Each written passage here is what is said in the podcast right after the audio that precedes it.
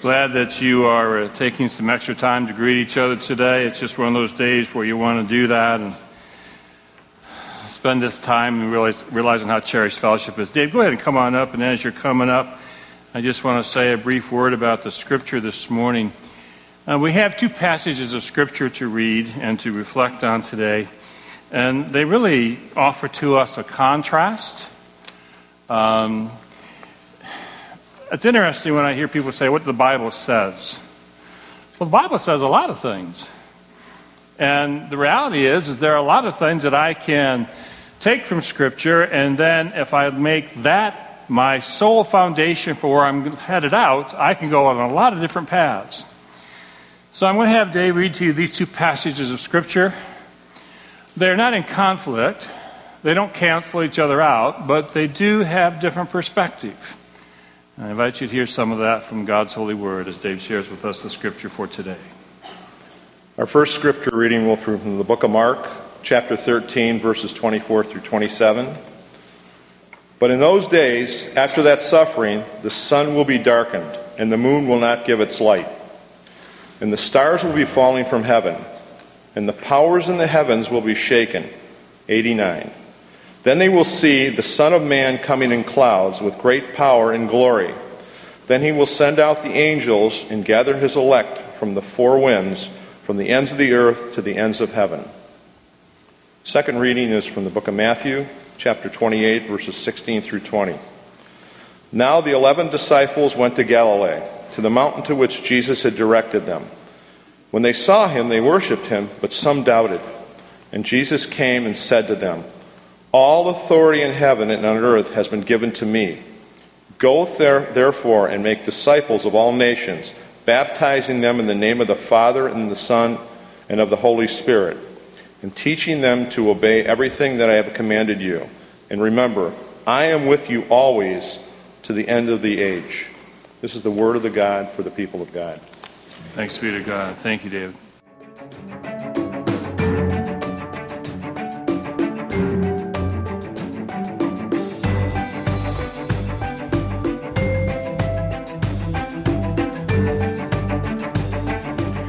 join with me in a spirit of prayer? Gracious and loving God, we pray now that your Spirit would flow as clearly and evidently as the water, and as a Spirit upon the lives of Claire and Brianna and upon their families. Bless all of us with an anointing today, with a washing up and a preparing for. May the words of my mouth, the meditations of our hearts and minds be found acceptable in your sight. In the name of Jesus Christ, so be it. Amen. So, this is congregation participation moment. So, I want you to get ready. I'm going to give you a choice. And after I've given you the choice, I want you to shout out as loudly as you can your choice between these two things Coke or Pepsi? Pepsi. Dog or cat? Dog. Oh, I'm sorry. Winter or summer? Summer. Yeah, I thought so. Ham or turkey? Turkey. Critical one now. Vernors or ginger ale? Vernors. Yeah, buddy. Mayo or Miracle Whip? Miracle Whip. Oh, yeah. We get a fight going over that one, it sounds like. All right, briefs or boxers? Briefs. Oh, okay, never mind. It's funny when you see a guy start to speak and he has to look at these. Oh, I can't say that. There's some things that we we get to make choice. We can make choices all the time, right? I mean, every day, choice after choice after choice. And some of the choices we make are very quick and very simple.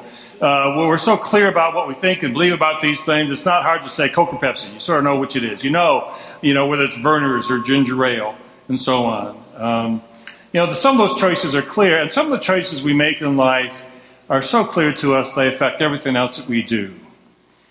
Up in Kalkaska, which is between Gaylord and Traverse City, David Rosenberg is, has made a choice. He is doing exactly what he knows God has asked him to do. David's story was a subject of an article in this past Monday's Free Press.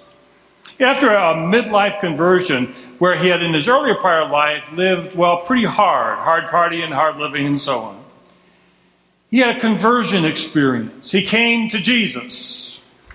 And in coming to Jesus, he was very clear what God was telling him to do.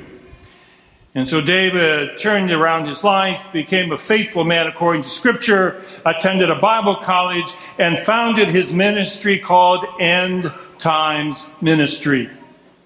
He then started a business entitled Northern Michigan Homestead Survival Products which if you can find it in Kalkaska, it's a place where you pull up to, and it has all kinds of things like freeze-dried foods and items that are not perishable, don't have a shelf life, so that you can stock up because David is clear that God has told him that the end time is near.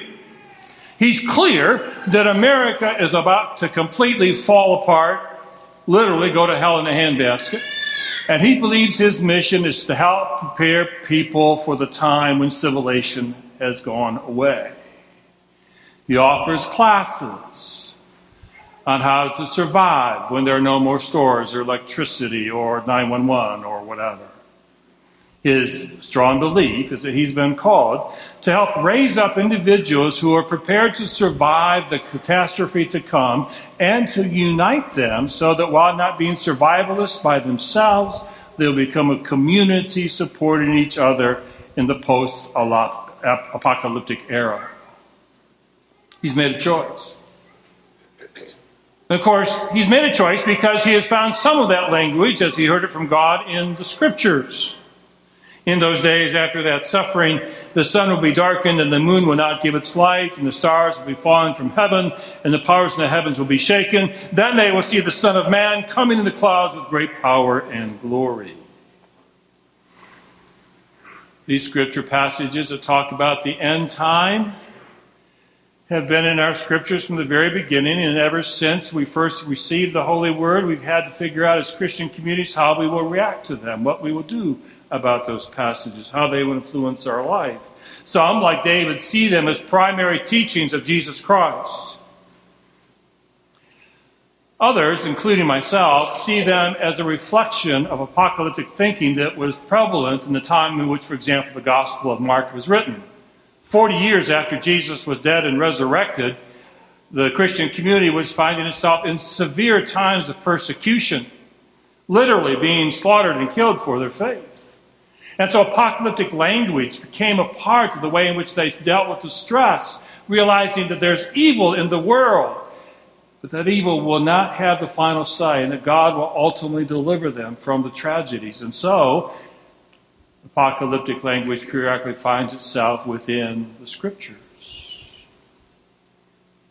Since that time, Christians have had to figure out what that means for them. Survivalists believe that, in fact, the end of the world is imminent, as it has been ever since Jesus Christ first was on the earth 2,000 years ago. And the best thing is to hunker down and plan for the end. What I've come to discover in my life is, though, that survivalists are not the only ones who hunker down and prepare for the end predictions of the demise of the church, the relevance of a faith community have been circulating for years. All my ministry, all 35 years of my ministry, I've heard language around the demise of the denomination that I serve, the churches that I lead, not the ones that I lead, the churches around us. I'm just here to tell you there's a difference. I don't mean the difference is me, the difference is healthy ministry is healthy ministry. Those churches thrive. That's why you're thriving. And I've been in other places where people talk about the fact that no longer has any vitality or vibrancy to it. Even churches close to me and close to my heart that I love so much are basically just waiting until the last one dies and they turn off the lights and lock the door. There are those who would tell you that the future is bleak for the faith community and the best we can do is hold on, try to maintain status quo. I've heard this, and I've read this, and I have encountered it in my work with other congregations. And whenever I come into those moments, I am mystified and heartbroken because that story is not the story I know. It's not my experience. There's a disconnect. Because for me, I also go to Scripture, but unlike David Rosenberg, I find in Scripture and in my experience of the faith community a vision born out of Scripture, prayer, and experience that tells me that the faith community in the future is filled with health, life impacting, relevant faith that deepens the spiritual walk of all who encounter it. You see, when I come to the scriptures, I don't come to the scriptures and become afraid of what the end time is going to look like. I come to the scriptures and get captivated by this man named Jesus Christ, who walked and lived in the world in a way that talked about vibrancy and abundant life and hope.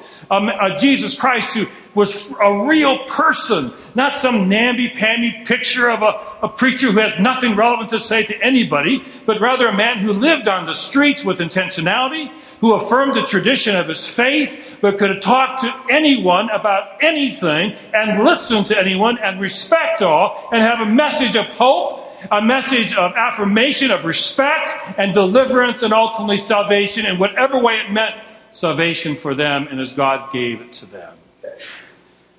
See, I'm captivated, I'm drawn, I am radically sold out to that Jesus who dares to say to the most downtrodden, disrespected, and dismissed person in the community, You are a person of value and worth, and you are the one whom God loves most.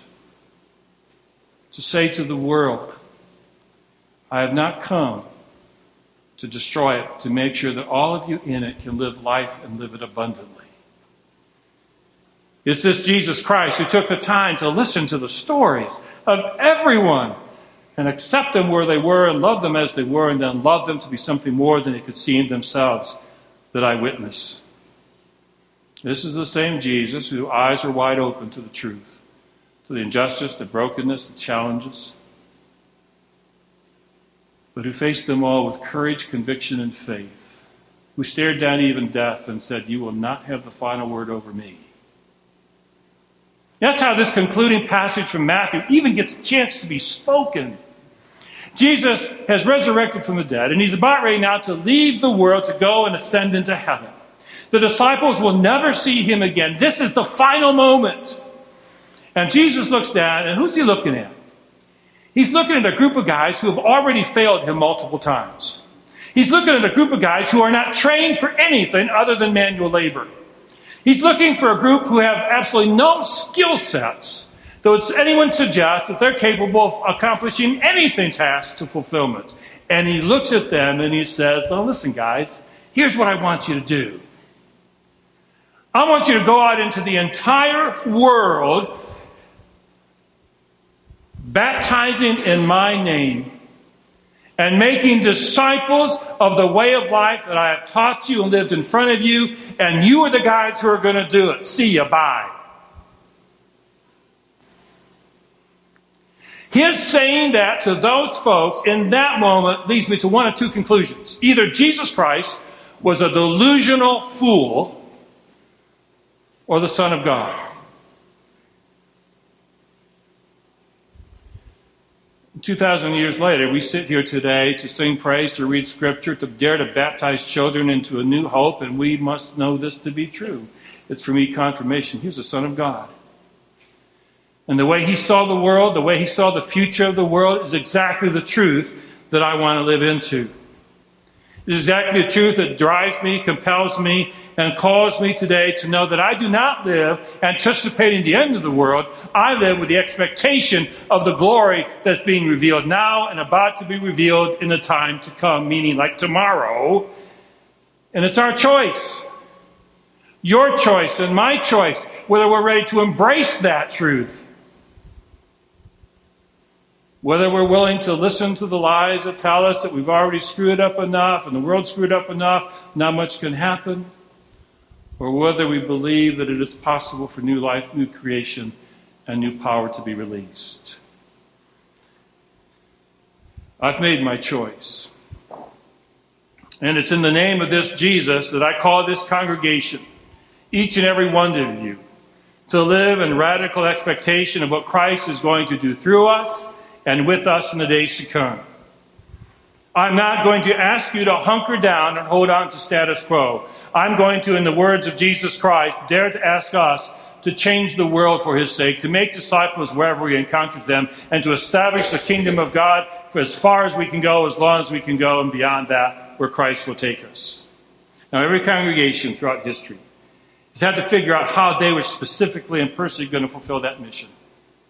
Here, we've decided to say it this way we're about the business of vitally connecting people to people and people to God. That means that our intent today is to make sure that not only that you walk out of here being blessed with, with the opportunity to hear music and preaching, but rather that you walk out of here with relationships with each other and with Christ that will sustain you in the days to come. And that mission statement has no limitations to it. It does not say, I'm committed to vitally connecting together the folks who are already connected together. Let's just sing kumbaya and be happy with each other and shut the door. It does not limit the connection to other people who happen to be just like me, but rather is a calling for us to connect with every person everywhere that we can encounter with respect and dignity and hope and joy and invite them into the dance of faith that we've come to know and celebrate. For me, most recently, over the last couple of years, I've been using the term ministry expansion because that's how I think of it. Ministry expansion is internal work and external truth. Ministry never expands unless the soul and the heart of each individual and family in this church grows in a deeper relationship with Jesus Christ. That's where it starts. No one in this room, especially confessionally and completely clear to me, the one speaking to you right now, has all that I need or will ever need to know about Jesus Christ. That journey is way ahead of me. But I'm committed to growing deeper into it. I'm asking you to be committed to. I'm also asking you to understand that as we grow in that deepening relationship with Jesus Christ, there's nothing about Jesus that tells me it gets to be just Jesus and me. It is always Jesus and we.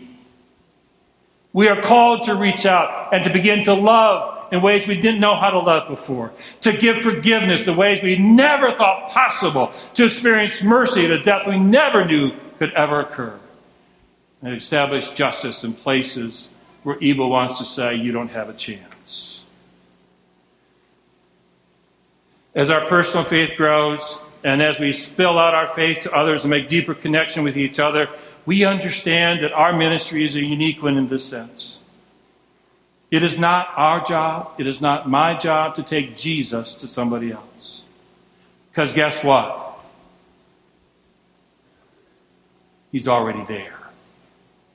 I don't need to go and take Jesus to my neighbor or to another neighborhood or to another community. What I do get the privilege of doing is taking the Jesus I know and meeting the Jesus and the others God introduces me to. And in the sharing of their experience of Christ and my experience of Christ, and the awareness that I can help them see where they couldn't see Jesus before, in the same way they helped me say where I couldn't see Jesus before, all of us grow deeper in faith and as a community faith across the miles and the other distances that may separate us as we connect with each other, we do so out of respect. We do so humbly and eagerly and hungrily that we can grow and change. And here's the thing that also happens. As others come into the life of this congregation, it's not about making them be like us. It's about growing into the new creation that God is making. And every time a new one comes in, we're changed. We didn't baptize Brianna. We didn't baptize Claire today thinking we have all we need to know to indoctrinate them we did set them up.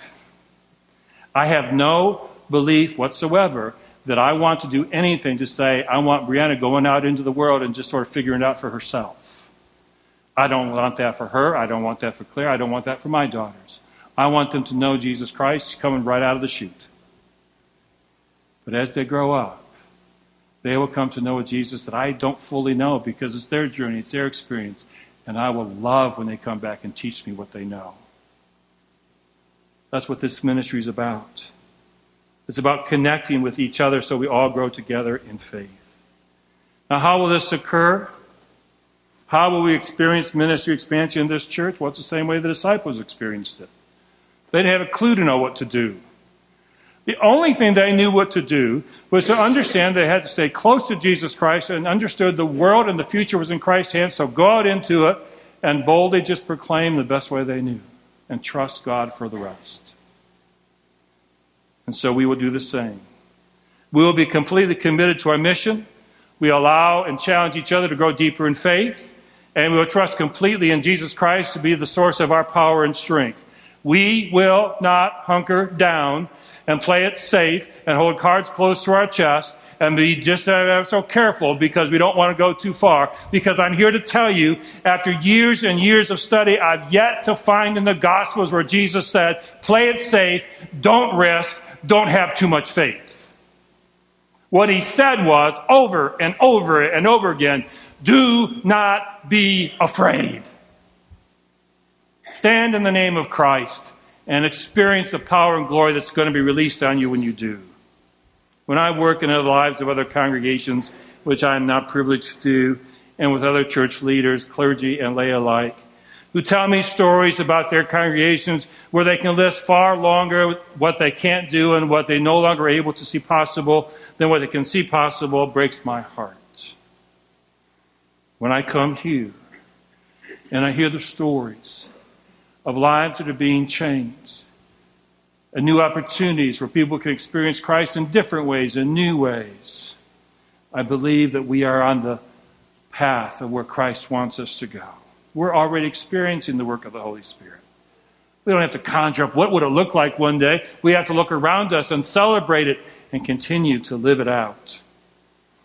The examples of growth and life changing ministry around us is clear, and we're going to be talking about those a lot in the next few weeks. But I want to share this with you. This last week, Colin Godfrey, our executive director, came into a meeting, and he'd been looking at some minutes of something called a study committee that we'd started and I want to say five or six years ago, my mass, Debbie Schneider had it five or six years ago. Am I right? Close to that? We'd started a study committee, think about the health and the ministry of the church and where we were going and what we were about. And we started to try to create some hags. You know what a hag is? A hag is a hairy, audacious goal. It's the kind of thing you dream about that, man, if only that could happen and you have no clue of how it's going to happen. I'm going to lose 103 pounds between now and April. Hairy, audacious goal.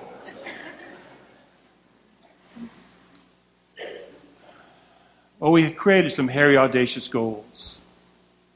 And one of those was we, we believed that Christ wanted us to reach out to more people.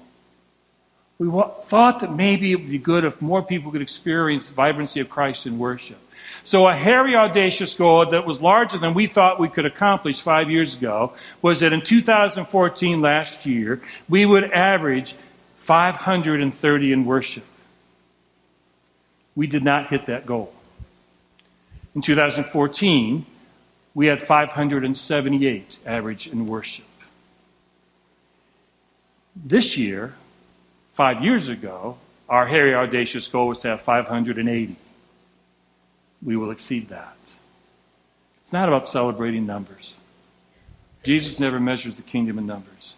He measures whether lives are changed whether people are blessed, whether God is served. That's the celebration of those numbers. I also celebrate with you the fact that as I look around, the ministry and potential mission field around us is exhaustive. Any Sunday, the best Sunday when this room is filled to capacity because no one's traveling and the weather's nice, get in your car and drive around. Guess what? There are still people not in church. Had you noticed? Did you notice the fact, and maybe you aren't aware of the fact, that the truth is this? If you take a, uh, a look at a map and put Clarkston United Methodist Church in the middle of your circle and do a 10 mile radius, 300,000 people live in that 10 mile radius. Only about 35 to 40% of them are active in a faith community. Okay, that's too big for you, even though we do have people driving more than 10 miles to come to worship. Do a five mile radius. That's fine. Five miles, that's from here to the to Great Lakes Crossing. Okay? Do a five mile radius. You know how many people in that, in that category in a five mile radius? 75,000 people. Most of whom are not in a faith community. Now, here's my point in all that. I know that not all those people will ever come to church. I get that. Do you realize the headache it would be if 75,000 people showed up today for worship? I'd love to see what happened to the people at coffee hour if that were to occur. That would be a moment. And I know that not all of them should come here. I'm thrilled for every ministry that is successful, no matter what its theology might be, because they're helping people come closer to Jesus Christ. If we could get seven big new box stores to move into Clarkston, you know, those big churches, you know, mega churches, please let them come. Because they will reach out to a large number of people, and once they do, we'll still have thousands and thousands of people we can reach out to, and we will have a unique voice for and a unique way of presenting the gospel for them. That's good news. I pray for the health of every ministry that's here and to come in the life of this church because every healthy ministry strengthens every other healthy ministry. I can document that. Faith communities that are healthy, relevant, and welcoming will thrive in the years ahead. I know that's true. It's always been true. And our competition is not other churches, past, present, or future. Our competition is the part within ourselves that says, let's be careful. Let's not go too far. Let's not trust what Jesus is calling us to do. That's the danger point. Now, you know that we're in a phase where we're going to start building a new building, and I know you're thinking about that, and I want you to be, but I want you to hear a couple of things from me first. I want you to think about the new building as a tool. It's a tool for ministry. You know, I really don't care. I really don't care about the building. Apart from the fact that I know that in the walls of that building, we will make disciples for Jesus Christ. I don't really look forward to the day we unlock it, it's all shiny and pretty. I look forward to the day when it's all scratched up and worn out because folks have been running through it and folks have been being touched by it. I hope the youth group breaks some windows in the new building. Can I just be honest with you? You have my permission. And then you talk to the trustees, but I'm giving you permission. On the farm where I was raised, every once in a while we would get a new tool, like a new shovel. You never had you ever held a new shovel in your I mean a brand I mean still got the sticker on it. I mean it's shiny. It looks good. And you know you won't do a lick of work with a new shovel. You got to keep it nice and clean. You know, the first time you scratch up and ruin an old a good shovel, it becomes a really workable shovel because you don't care anymore. That's what the new building is. It's a tool for changing lives for Christ. What will it look like specifically? I don't know. You already heard, I don't care. We will build what we can afford. Because we will be radically sold out to Jesus and trusting, but we will also do what's faithful stewardship. So when you raise money and tell us how much you've got to give, we will build to that number. Because when I retire here in eight years, or nine or ten, or I don't know, we'll see. We'll see how good you guys are in the next eight. When I retire here, we'll be reti- I'll be retiring with a ministry that's thriving and debt free. That's my promise to you. Because after we build this building, we've got other places to go and other people to serve that we cannot be slowed down. Do you hear me? So, how will all that occur? Occur the same way the disciples stood there on that day and said, How are we supposed to do this? And they said, oh, I guess we ought to just put one foot in front of the other and trust Jesus make a choice. When I was in North Carolina last week playing with grandbabies, I almost didn't come back. Dean Smith died. You know Dean Smith, uh, coach of the University of North Carolina Tar Heels basketball program for many, many, many years. As a graduate of Duke University, I was trained to hate Dean Smith with a pure passion. And I did. At least that was until he retired. And then I could not hate him so much and respect him. He was a great coach. I mean, I, he came up with the four corners, which drove me nuts, but that's another story. But when Dean Smith dies and you're in North Carolina, that's a big deal. And as they did tribute after tribute about Dean Smith, you know, a little bit, but not much was about the national championships and the ACC championships. Not much at all, really. It was about how he changed lives for Christ. Did you know that? In 1961, when he went to the University of North Carolina as their first, his first year as head coach of the basketball team, they had a losing record, and they wanted him out. They wanted to fire him. But in that same year, Dean Smith, when he came in to take on this program in North Carolina, this is three years before Selma. Can I give you that reference point? He moved in to Chapel Hill and, with intentionality, attended an African American church so he could be part of an interracial faith community because he believed that's the kind of church Jesus was calling him to be a part of. And three years later, when Selma was happening, he brought the first African American player to the University of North Carolina as a scholarship player because he didn't care what color he was. He made choices all along the way in his life. So the main thing always stayed the main thing. You get to make a choice today. What is your tomorrow like? Are you hunkering down? trying to hold on to status quo, not trusting that God could make tomorrow far exceed any dream you ever held? Or are you willing to trust that Jesus actually knew what he was talking about? And that for you tomorrow, whatever challenges you're facing in your personal life, you know that you serve a Christ who's greater than them and who will take you beyond them to a glory that you can't even imagine about right now as long as I'm the pastor of this church, the senior pastor, I make this very clear statement to you. I will serve a Jesus Christ who tells me that tomorrow is greater than yesterday, and in today is the opportunity for me to make a choice for tomorrow to be faithful according to Christ's purposes. I will not stop or rest until we have done everything we can and know how to do to reach out as many people as possible, to connect them to each other and to Jesus Christ, because that's what God has called us to do.